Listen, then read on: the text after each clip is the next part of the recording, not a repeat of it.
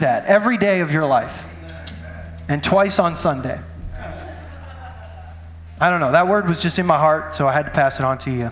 And so I haven't preached all through the month of March, and so be ready. Next week, we could be here till like 3 in the afternoon. I don't know.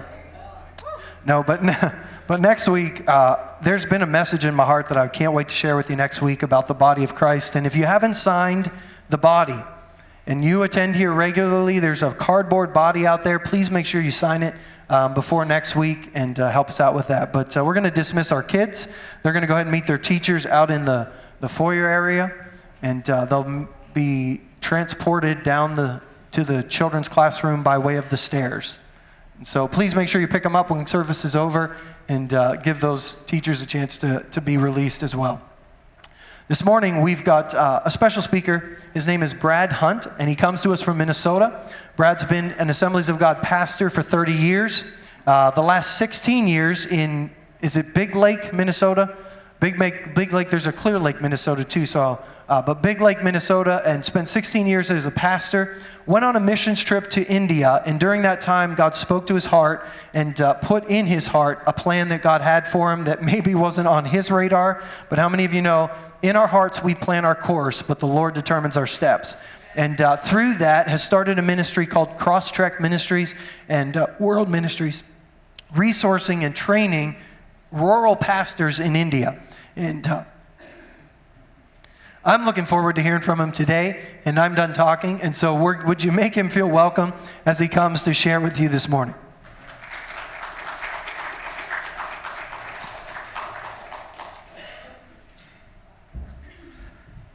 Good morning. Good morning. Or as they say in Telugu, Andariki Wandanalu. That's greetings to you all. When I called Pastor to confirm the service, I had just gotten back from 2 weeks in India about a week ago, and I'm still adjusting to the jet lag. It's 11 and a half hours difference. But Pastor was very gracious to allow me to come, and now when I hear this morning that he hasn't preached for the entire month of March, I have been there, and it is excruciating when you have the gift of preaching and pastoring. It is excruciating to not preach, but we also believe that the Holy Spirit guides the church, and so I believe that the Lord wants me here today to plant some seeds in your hearts, and it will germinate and produce fruit, because we all know that if we abide in the vine, we'll produce much fruit. So I'd like you to turn with me to the book of Acts. Surprise, surprise. Chapter 1. And Pastor shared my testimony. There are miracles that go along with that.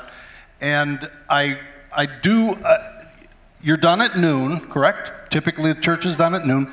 And because of that, I do not want to spend an exorbitant amount of time on my testimony or that much on the ministry. It's pretty straightforward.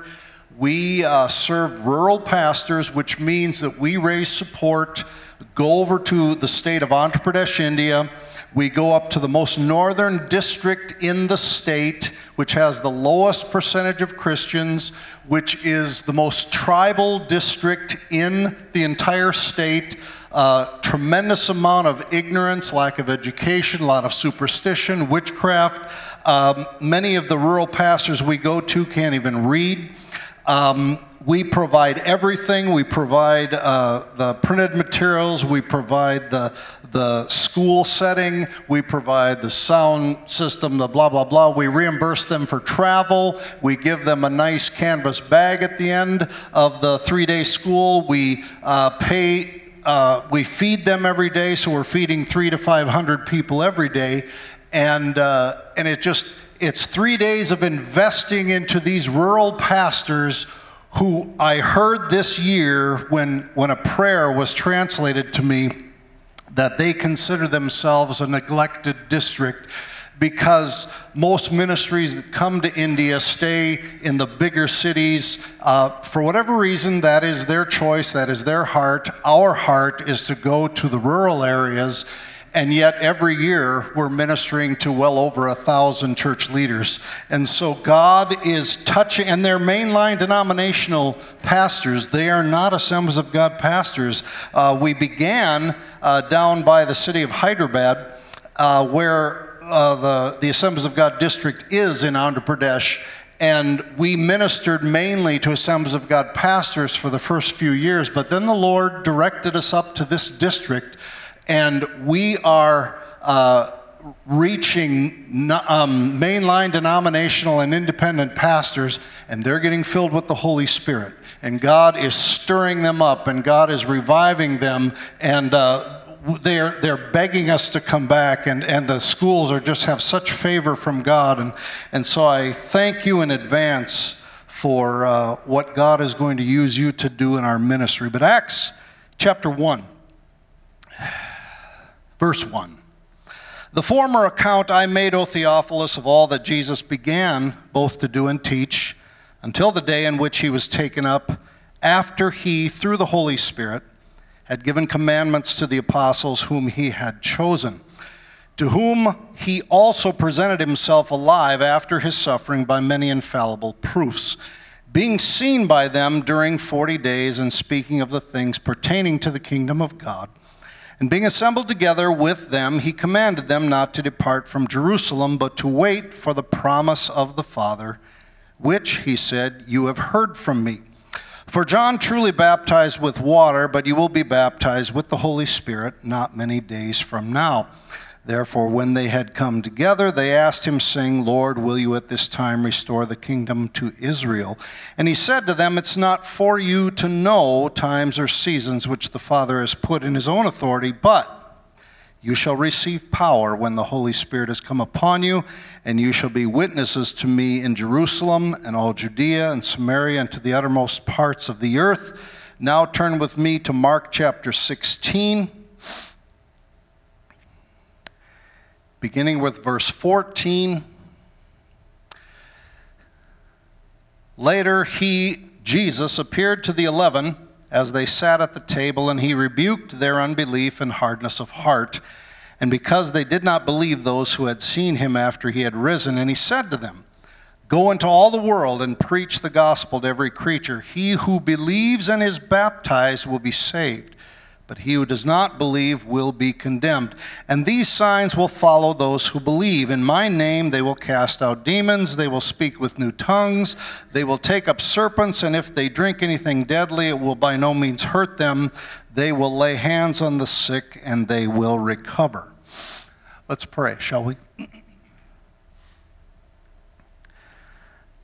Father, I'm surprised, but I think of the words of Jesus when he said, into your hands I commit my spirit, and in a similar fashion, Lord, I commit my heart, my mind, my voice, my thoughts to you, praying that you will communicate what you want.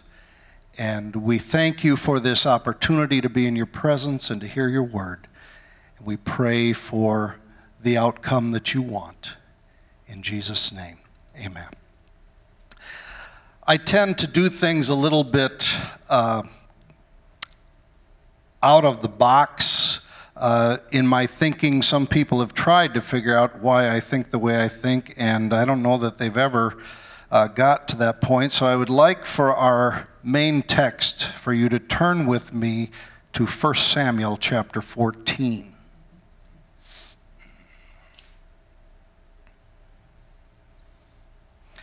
'Cause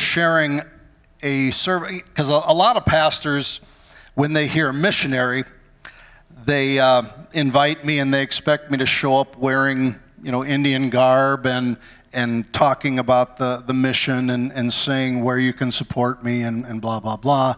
And then I share the scriptures that God puts in my heart, and I had one pastor say to me, I have never heard those two verses used together, Brad. So anyway, I'm trusting that God will use this to accomplish his purpose. Jonathan 1 Samuel 14, it is about Jonathan, Saul's son, and his armor bearer, and we're going to read verses 1 through 6. Now it happened one day that Jonathan, the son of Saul, said to the young man who bore his armor, "Come, let us go over to the Philistines' garrison that is on the other side." But he did not tell his father. And Saul was sitting in the outskirts of Gibeah under a pomegranate tree, which is in Migron. The people who were with him were about 600 men. Ahijah, the son of Ahitub, Ichabod's brother, the son of Phinehas, the son of Eli, the Lord's priest in Shiloh, was wearing an ephod. But the people did not know that Jonathan had gone. Between the passes by which Jonathan sought to go over to the Philistines' garrison, there was a sharp rock on one side and a sharp rock on the other side, and the name of the one was Bozez, and the name of the other was Sina. The front of one faced northward and opposite Michmash, and the other southward opposite Gibeah. Then Jonathan said to the young man who bore his armor, "Come, let us go over to the garrison of these uncircumcised. It may be that the Lord will work for us, for nothing restrains the Lord from saving, by many or by few." So, I was raised in an Assemblies of God church. I went to an Assemblies of God college, North Central, now it's North Central University. I love the Assemblies of God. I love the Holy Spirit. I believe that people who are filled with the Spirit will speak with other tongues. I believe that the Holy Spirit manifests in the bodies of people who have Him living in them. I was pastoring for many years and came to a point where I felt like I was spinning my wheels. Most people in ministry have been there. It's like, God, I say I believe this, it's on my official doctrine. I sign my form every year saying that, yes, I believe these doctrines. I said, but I want to see them. I don't want to just believe them. So I decided to start testing my doctrines. So I started calling for more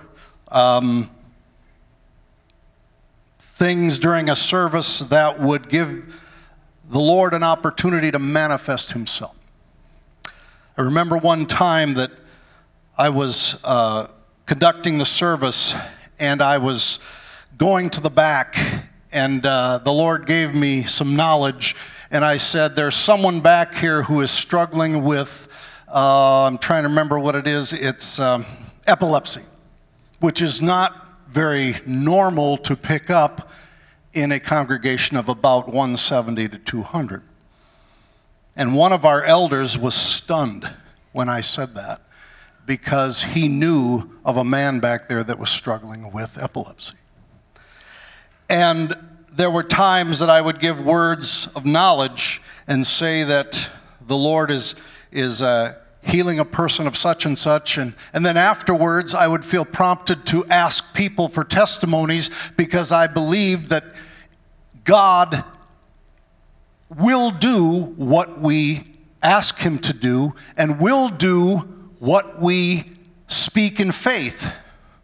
And you say, oh man, this guy's extreme. Perhaps Mark 11:24 is not just for the faith crowd, it's for us as well, where it says that when Jesus was talking about the fig tree and the apostles were stunned by the fact that it withered, Jesus said, hey, if you believe in your hearts and you don't doubt, you can say to this fig tree, be plucked up and cast into the sea, and it shall obey you.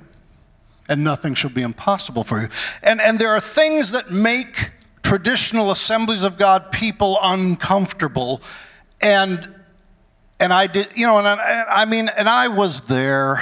I was a new pastor in Boscobel, Wisconsin, and I invited a man to come and preach.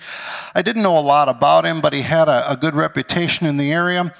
And he came and he preached. He wasn't that good of a preacher, to be honest with you. He wasn't that good of a teacher.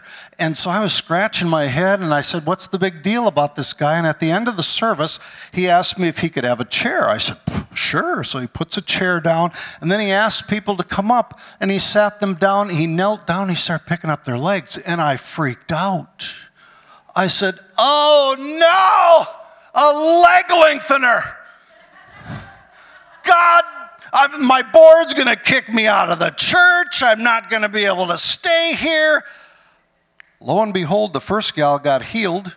She came back from a doctor's appointment the next week, and the doctor, who had been her family doctor and had noted in her records that one of her legs was shorter than the other, and he rechecked it, and that was not the case anymore.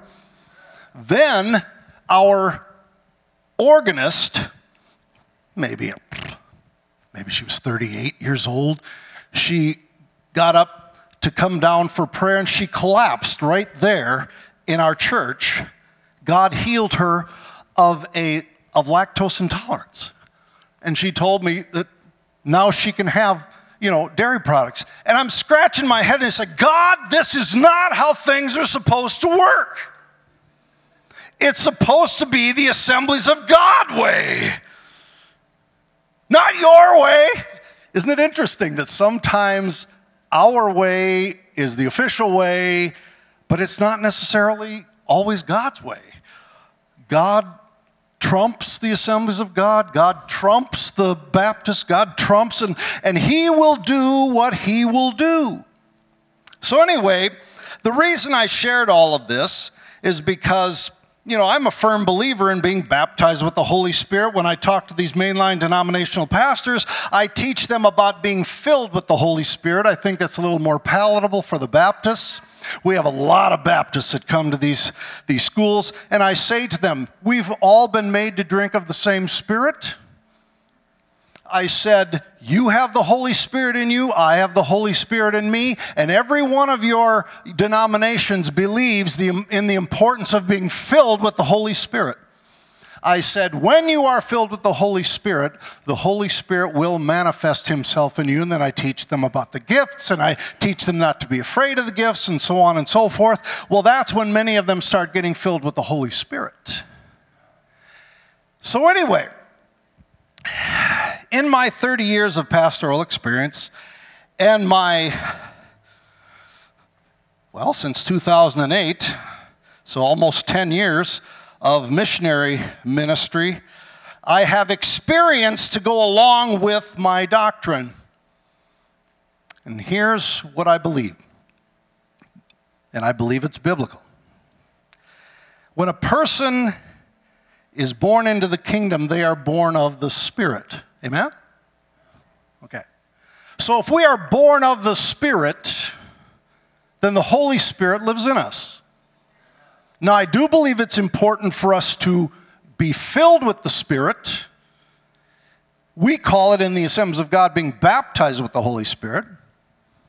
But the Scripture also teaches us to be filled with the Spirit because we apparently can wane in our fullness through everyday life because the Spirit somehow flows out of us, ministers to others, and we need to remain filled. Okay? So, if you are born of the Spirit, I believe you have received power.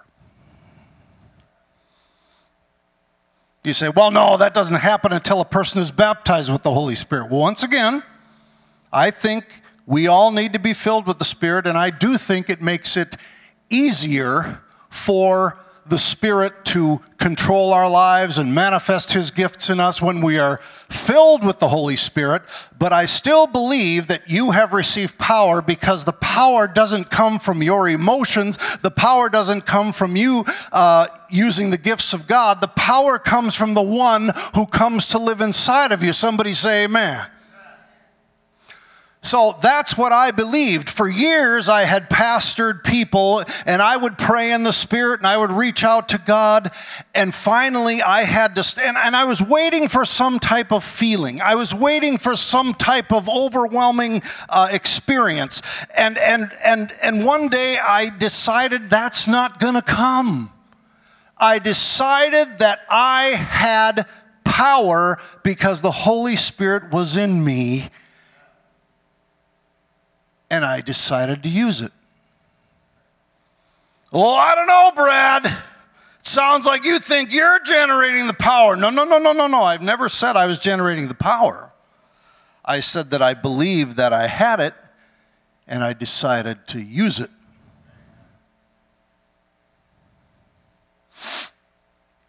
And here's my beef with many Pentecostal people. They believe it, they sing about it, they get excited about it, but that's about as much as they do. Many of them don't use it.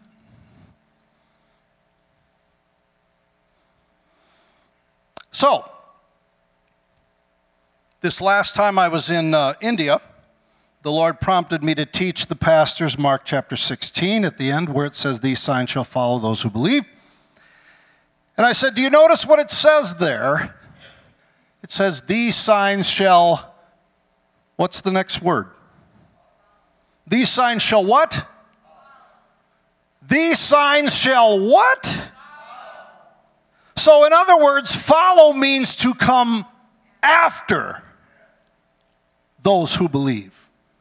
So in other words, you believe first, then you receive. Somebody say amen. So many of us, and I'll be the first one to admit, I'm not the best at fasting and prayer. Just look at that. I struggle with that and I don't do it.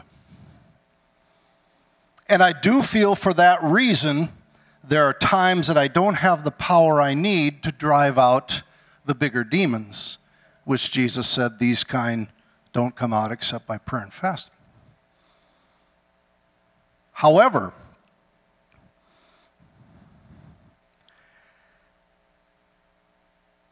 the kingdom of God operates by faith, not reason. Operates by faith. And let's face it, when it comes to stepping out in faith, oftentimes the Lord does not give you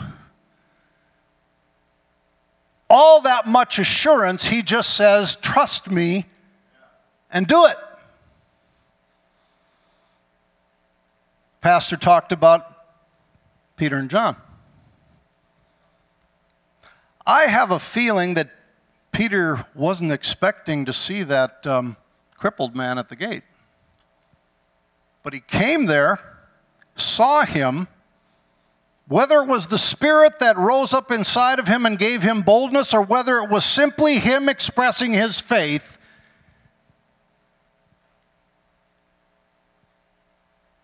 he said, what, frankly, every Indian pastor that I minister to could say, I don't have any money. In fact, many Americans that we serve could be the first one to say, I don't have any extra money. But I have this. In the name of Jesus Christ, rise up and walk. We all know that the man's ankle bones weren't strengthened until Peter pulled him up. There was a sign that took place after Peter believed. Now, if Peter was like many Pentecostals today, and I'm saying this a little tongue-in-cheek, we'd walk by and say, in the name of Jesus, be healed. And I'd jump a little more. And I'd get louder. And if nothing happened, it'd be like, That must not have had any faith. But Peter didn't do that, did he? He said, took his hand in the name of Jesus, pulled him up. So I started doing that in Monticello. We had a gal in a wheelchair. Now, I wish I could say that God miraculously healed her. He did not. But I reached down and took her hand and in front of the whole congregation, started pulling her up from the... Now, not being offensive. I was not trying to make a name for myself regardless of how she felt. She came up for prayer. I started pulling. I could tell she pulled back, so I let go and didn't make a big deal out of it. Nothing really came of it. But I did reach down to pull her up. You say, why is that a big deal? Because I think that's where many Pentecostal Christians stop. I mean, we're good at commanding. We're good at, spouting the scripture.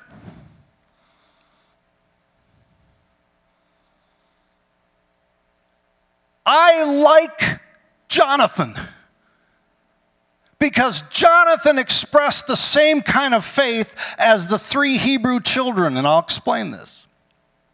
Shadrach, Meshach, and Abednego.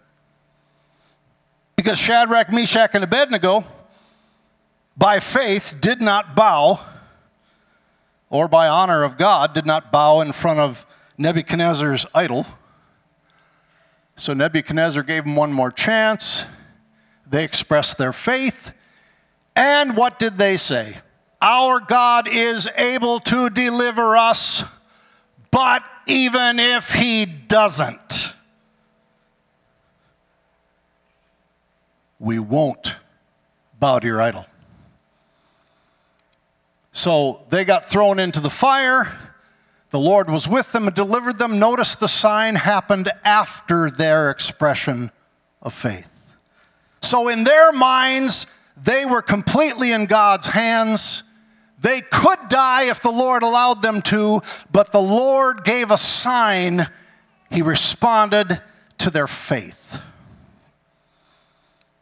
The reason I like Jonathan is because I think he is real, and I think his situation will relate to most of us here. He was in a bad spot. The nation of Israel was a joke. Saul had been rejected as king, and they were losing to the Philistines terribly.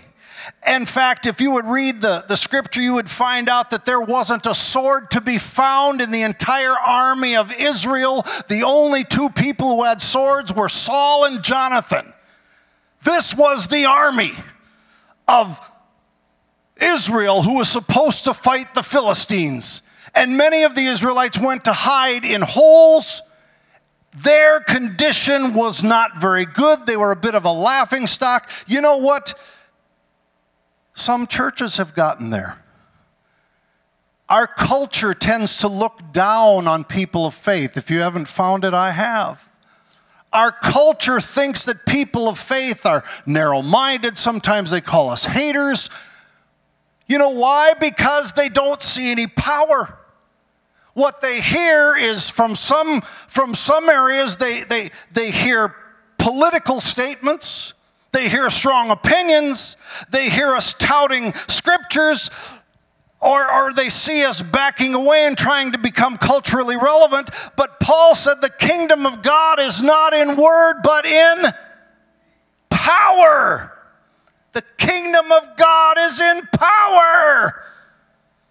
Our God is real, and he does what he says he will do, but he's looking for people to believe him and act so that the signs can follow their faith. Somebody say, amen.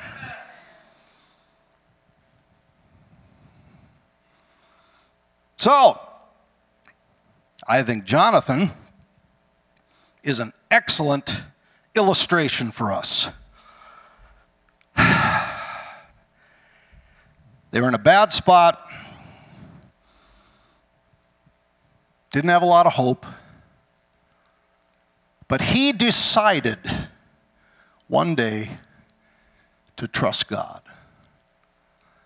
So he said to his armor bearer, let's go over to that garrison. You remember the last verse was verse 6 that I read in 1 Samuel 14? And he said, because the Lord can deliver by few or by many. So he believed that God could deliver, much like we believe that God can do anything, but he took the next step. He said, I'm going to act upon that belief, and so I'm going to go over to that garrison. And he said, are you with me? His shield bearer said, yes. Now, as you read the story, you realize that they did seek a sign, and I think that's wise. He said, if they say, wait until we come down to you, then we'll stand still, we won't do anything more. This is what Jonathan said, talking about the Philistines, because they were up on top of a hill. And he was coming down off another hill, and then he was going to climb up there. Now, I don't know a lot about military tactics, but if the enemy knows you're coming, and you have to climb uphill to get to him, he's got the advantage. But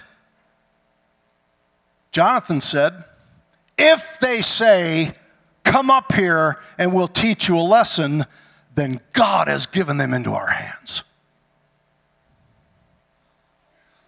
What a nut!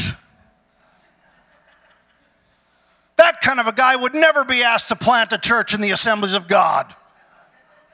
Because you have to have a team. You have to go to boot camp. You have to have things organized. You have to have a plan. You have to know what you're doing. You even have to have some financial backing, because otherwise you will fail. You know, years ago in the Assemblies, when a guy or a gal would go to the district office and say, I believe God wants me to start a church in such and such a city, they would look at him and say, God be with you, have at it. And then that pastor would either sink or float. But they went for it. Is it wrong to have a plan? Absolutely not.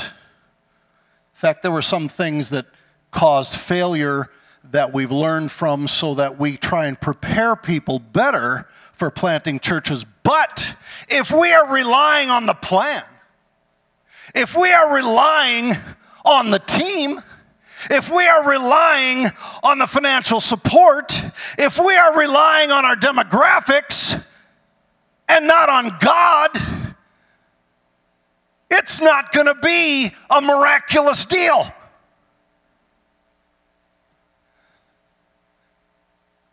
Because God is the one who does the impossible. God is the one who leads you into a way that seems ridiculous so he can prove that he is better than any situation. Otherwise, he wouldn't have led the Jews to the Red Sea. That was one of the worst tactical decisions of any military leader. They were stuck there between the Red Sea, and Pharaoh knew that. He said, Moses is a fool. He led them down to the water. We've got them. And God said, no. I led them there so that you would be stupid enough and arrogant enough to come down here so I could beat the socks off you.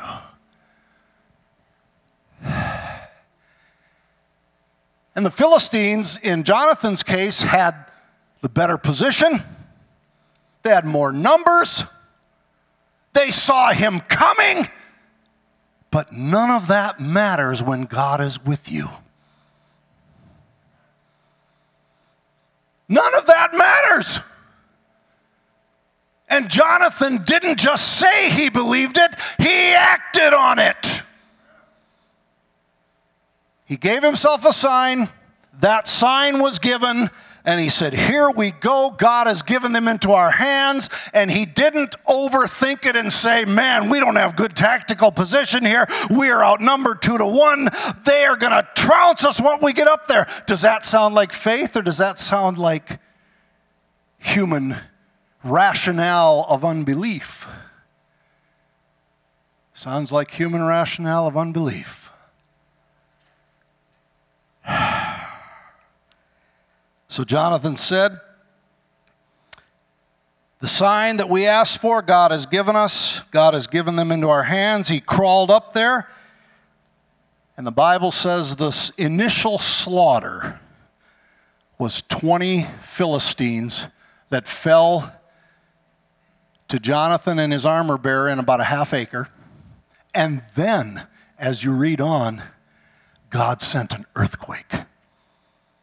And the earthquake scared the rest of the garrison, and the guys who were the watchmen for Saul looked over at the Philistine garrison, and the Bible says they saw them melting away and running away, because God was giving the sign that followed the step of faith.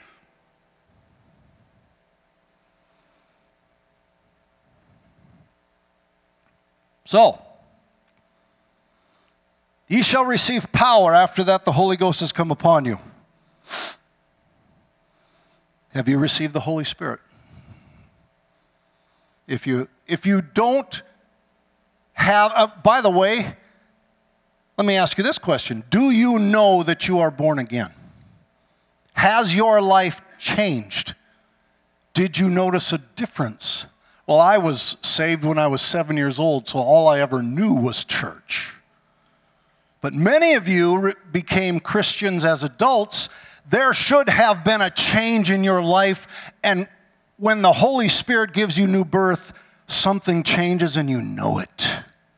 That was done by the Holy Spirit. So the Holy Spirit dwells in you. If the Holy Spirit dwells in you, He is power you have received. Not that you have power in and of yourself, but God has given it to you. Not because you deserve it, but because Jesus died for you. And you and I have got to get past this idea that we have to deserve it. Rather, we confess our sin. He is faithful and just to forgive us our sin. Then we accept His gift and we use it. I didn't expect to get so loud this morning. Sorry, Pastor. And I just preached a few weeks ago.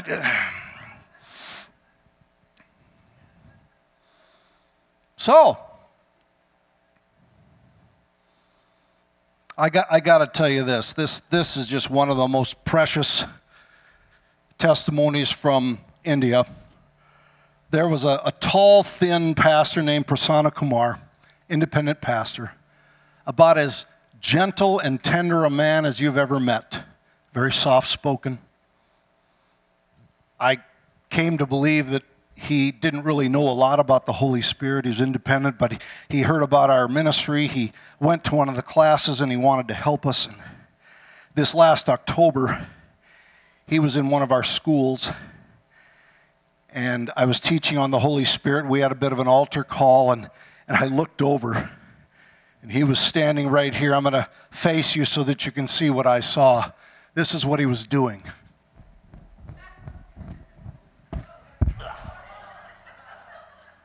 That's what you call a holy roller. That just shows, Pastor, that I'm not a regular runner like you are. Otherwise, I would have the muscle tone to keep myself from falling over. But you know what? God even uses a fatty like me. So anyway, but I wanted to show you that because God is still doing things in people's lives that just turns them around. And this gentle pastor, he and his wife came to my hotel room for prayer. They're big into prayer for blessing in India. And they come to the visiting missionary for blessing, partly, I think, because I'm white. And partly because I'm from America and they think we're all rich. And partly because they've seen the power of God at work in our ministry. So he comes for prayer, And this is the part that I want you to hear about. Through an interpreter, he said, I have been praying for 3 years about starting a